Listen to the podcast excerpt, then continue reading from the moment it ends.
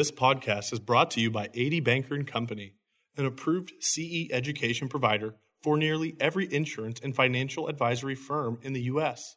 When your next CE deadline rolls around, click on ADBanker.com. If you don't see our name on your preferred provider list, call your home office and ask them to add us. ADBanker.com.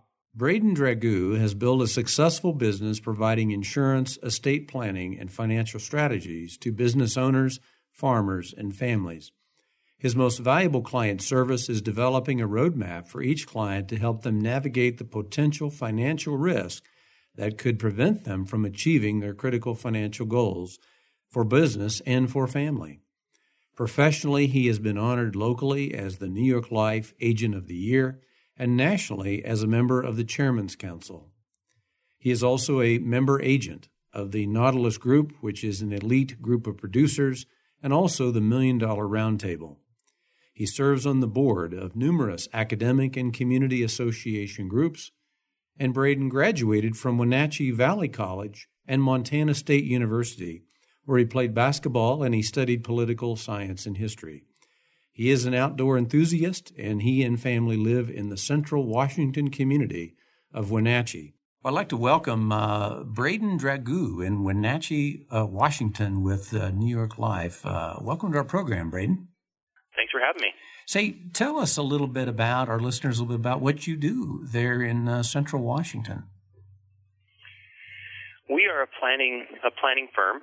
We sit down with business owners and individual families and really just have conversations around the areas of their goals, objectives when it comes to not just their personal lives, but their financial lives. And we take a holistic approach to planning and kind of looking at all areas of their wealth and how to create wealth and how to preserve wealth. Yeah, that's interesting. Is how many clients do you have now, or policyholders do you have?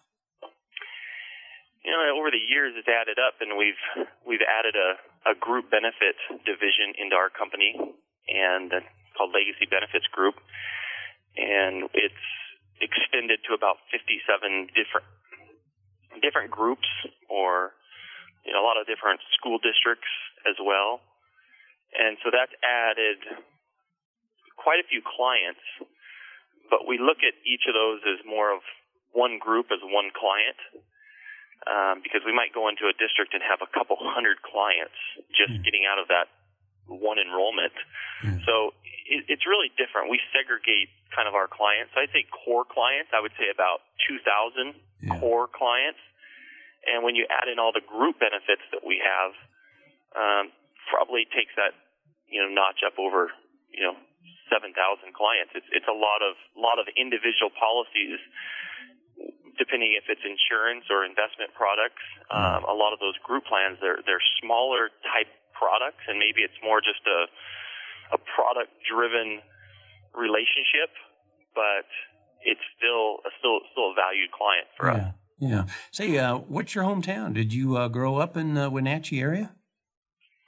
I was born here in Wenatchee and lived here when I was young, and then my parents, my dad was an electrician. He actually moved the whole family up to the Okanogan County area, and we grew up in Omak, Washington, and so that's where I went to school and graduated high school, and still, you know, that's where I was 20-some years. That's where I was raised, about 2 hours north of where I'm at today. Huh? Omak, Washington. Isn't that the place where they have that horse race where they stampede down the hill and through the river and into the arena?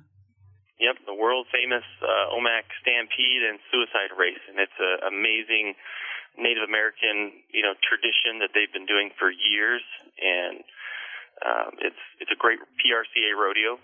So it's obviously the biggest event. The second weekend in August every year in Omak, Washington. It's a big deal, packed every year. Yeah, you know, when they include suicide in the title of the race, it made me a little hesitant about signing up for that. Were you ever a party of that race or being involved in it? Never involved. I graduated and, you know, grew up with lots of some of my really good friends that have ridden the hill, and you know, we grew up with horses riding, and never would go to that extent or that extreme. That's a whole different level of, I don't know, you could say craziness, I guess, to go down that hill. Yeah, yeah. Say, when you, now you grew up there and then you went off to college, I believe it was, and played basketball. So at the Wenatchee Valley College, I was reading, were you on a scholarship? I did. I stayed home. I went to the local junior college and played here for 2 years under my coach, Greg Franz, and had a good 2 years here at Wenatchee. I loved my time here at the junior college, and it was a good fit for me. And then I finished up after I played my 2 years here. I went on a scholarship out to Montana State Billings in Billings, Montana, and finished my years playing out there. So I, you know, definitely enjoyed those playing college years. Yeah. Were you known as an outside shooter, or were you the inside guy? Well, I think in high school, I was, you know, more of kind of just doing an everything type of thing. Coming from a small school, you have to be able to shoot the three, and you have to be able to dribble and go to the hoop and distribute the ball and kind of be the quarterback leader and still be able to go down low and, you know, I guess, you know, bang with the big guys inside because of coming from a small school. But in college, the roles really were defined and I started taking shape that I was really more so a guard and more of a shooting guard, penetrating guard, versus, you know, a forward or a 3-4. My role is more of a 2-3 type position. Yeah, well, that sounds like it kept you busy during your college years. And now, what did you study when you were in college? I studied history and political science, so it was. I didn't really know what I wanted to do when I was in college. The thing I felt like I wanted to do was maybe go on to law school after I got my bachelor's degree in history and political science and maybe continue down that area and be an attorney. Yeah. But I really just enjoyed history, so that's kind of why I took the course that I did. Yeah. With not knowing kind of what the end result would be at the time. Yeah. Now, was your first job in insurance, or did you do something else when you got right out of college? Well, during college in the summer times, I would fight fires on a 20-person crew for the U.S. Forest Service, and so that was kind of my summer job. And then I'd say my first like a real, you know, official job is I worked for a sporting goods company out in Billings, Montana called Shields All Sport, and it was a good fit for me because it was a people job, and they gave you a base pay, but they gave you an incentive, a commission-based incentive. So It really taught me how to hustle, and you know, it was in a sports store, so it fit me. It was hunting and fishing, and you know, football, basketball, sports. It was kind of a variety store that had everything, which again, I like that arena, so it was kind of a fun place to work. Yeah. Now, how did you come across the opportunity to get into insurance and financial services? Well, after I graduated, I came home to actually Omak, and the local New York Life agent, Dennis Carlton, he was leaving one day, and he was driving down the street of Omak, little teeny small town, and you know, on a Tuesday afternoon, he was pulling his big boat and nice rig and, you know, gassing up and heading out to go boating. And I knew him, and he had watched me play basketball and kind of grow up. And, you know, a small community, everybody knows everybody. And so I just stopped in and said, "Hey, Dennis, what are you doing?" He said, "Oh, I'm going boating at Lake Roosevelt over above, you know, Grand Coulee Dam." And, you know, I said, "Oh, you're just going over there for the day?" And he said, "Nope, I'm just going for the rest of the week." And I thought, that's interesting. And I just said, "Well, Dennis, what do you do?" And he said, you know, "Come talk to me next week. I'll take you out to eat, and you know, I'll show you what I do." And I kind of just left that, you know, conversation even before I, you know, sat down with him the next week, and just kind of said, "Well, you know," I asked him, I just like, "What do you do? What I want your life. Like, what, you know, how do I get your life, basically? Not knowing anything about financial, not knowing anything. It was kind of just like, you know, how do I get Dennis's life, basically? Mm-hmm. And that was what intrigued me to, you know, to follow up with him and go out to eat. And the next week he took me out and he sat me down and he kind of went through some stuff. And it was pretty simple. He kind of looked at it and said, well, I can do that. Yeah. Now, once you get started, were there any obstacles that you had to overcome personally, or you know, what did you really struggle with in the beginning when you started your business? Well, you know, I started the business in 2007, 2008 is really when I started, and that was a tough time. Economy-wise, everybody knows during that time period there was a lot of, markets were crashing. There was a lot of financially, it was a scary time, mm-hmm. and that makes it interesting. Not so much on the insurance side of things, but it also makes it. I started out doing full financial services right from the beginning. It really makes it hard to have. People have confidence, especially in a young person coming in at 24, 25 years old, not having any gray hair, mm-hmm. and the market's down, for people to have trust to say, hey, let's invest this money when you have the media and you have all these negative things coming out that everybody hears all this stuff and they believe it and they really don't know how it works. So the emotion and the attachment that people have to their money and, a lot of people know that it's Fed. And so there was a lot of fear out there. So it was really, I think, the hardest thing for me was not having a natural market because I was 2 hours away from where I grew up, where I started, because I started the business here in Wenatchee. And a lot of it was just the time of when I started. But after I overcame that obstacle of kind of like people's fear of just the time period that we were in, it really turned into a huge opportunity. Yeah. Well, tell me about your, I know you've got literally thousands of clients today, but take us back to client number one. What was that, how did your first customer and you cross paths?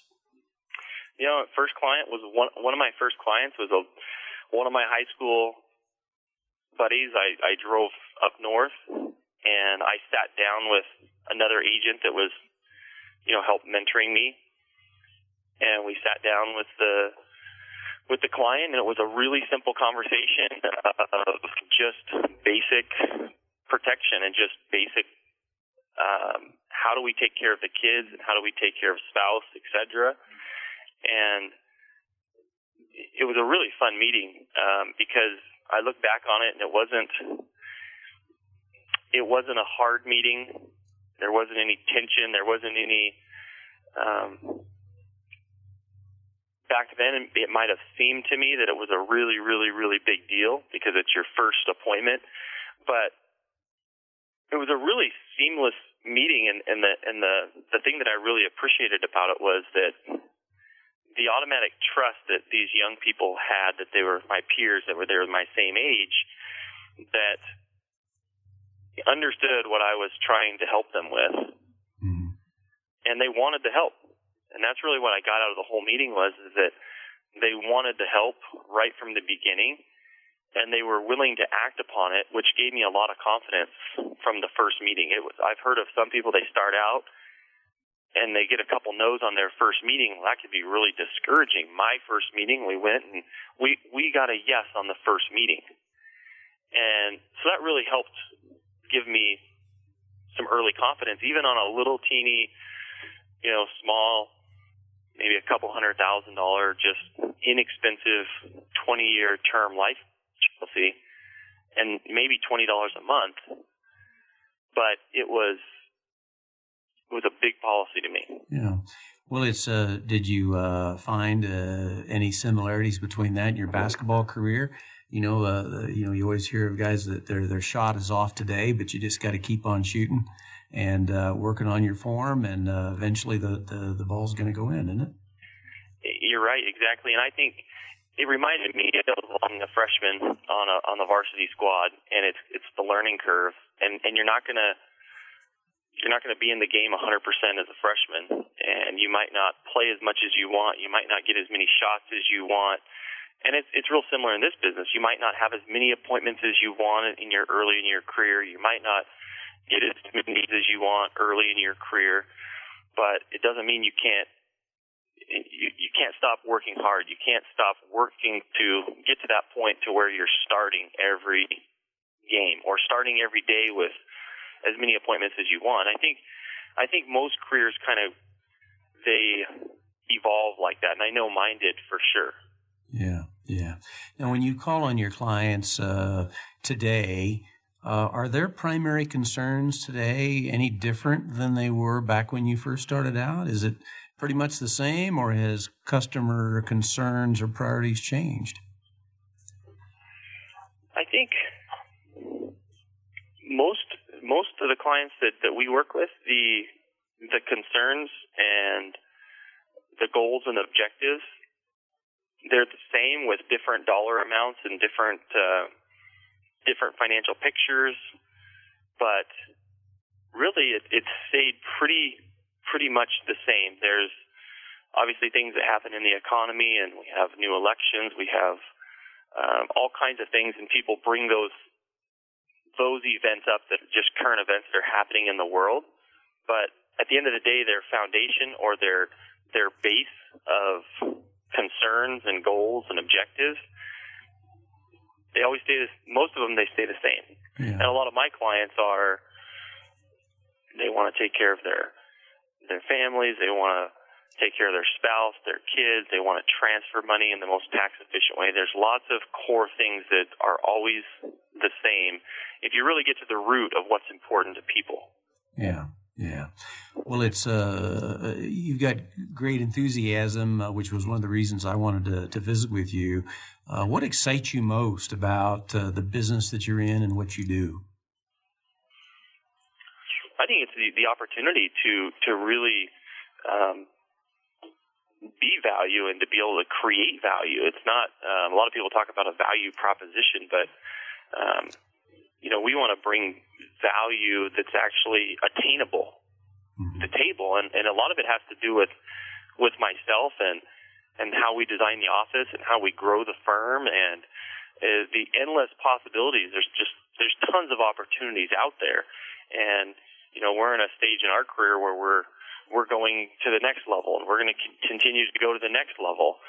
And there's living in the world of abundance versus scarcity is a wonderful thing when you can get there, because you really can almost get to a deeper level of helping people, and it no longer becomes about a transaction, which early in my career a lot of our work was transactional.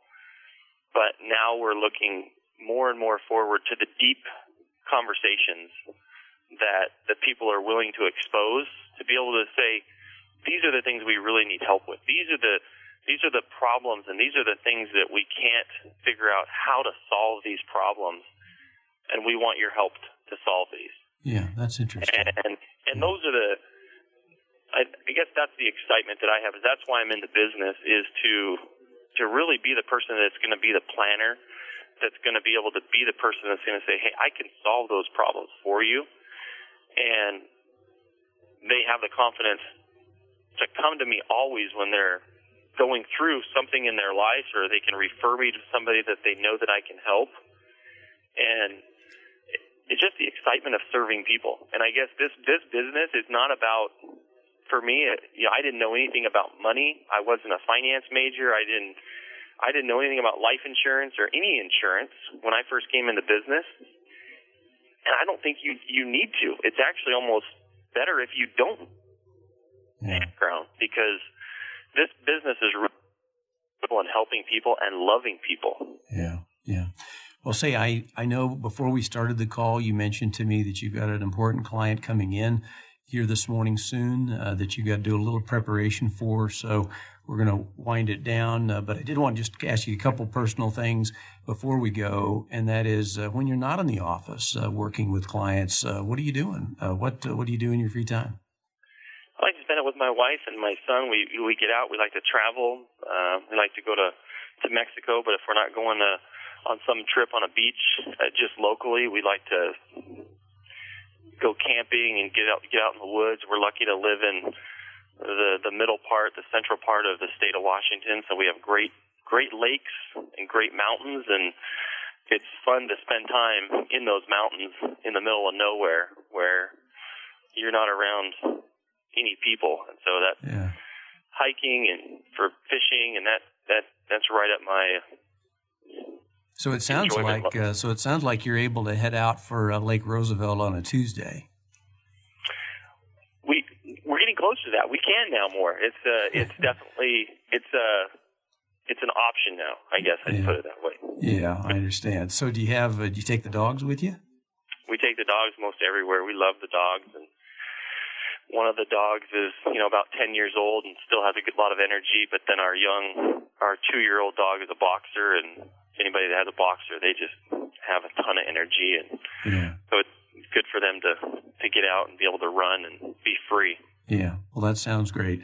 For our listeners, in case you came in a little bit late, this is our guest today is Braden Dragoo, who is the CEO and founder of Dragoo Financial in Wenatchee, Washington. And Braden, thank you so much for joining us today, and we really enjoyed hearing your story. Thank you. Thanks for having me, Dennis.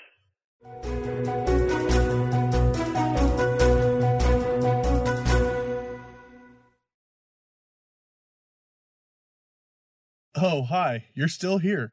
Say, if you are interested in reaching thousands of licensed insurance producers across the country, why not consider sponsoring a guest podcast? If you had sponsored this episode, we would be telling thousands of listeners daily about you and your company. Find our contact information to request prices and availability at insuranceradio.com.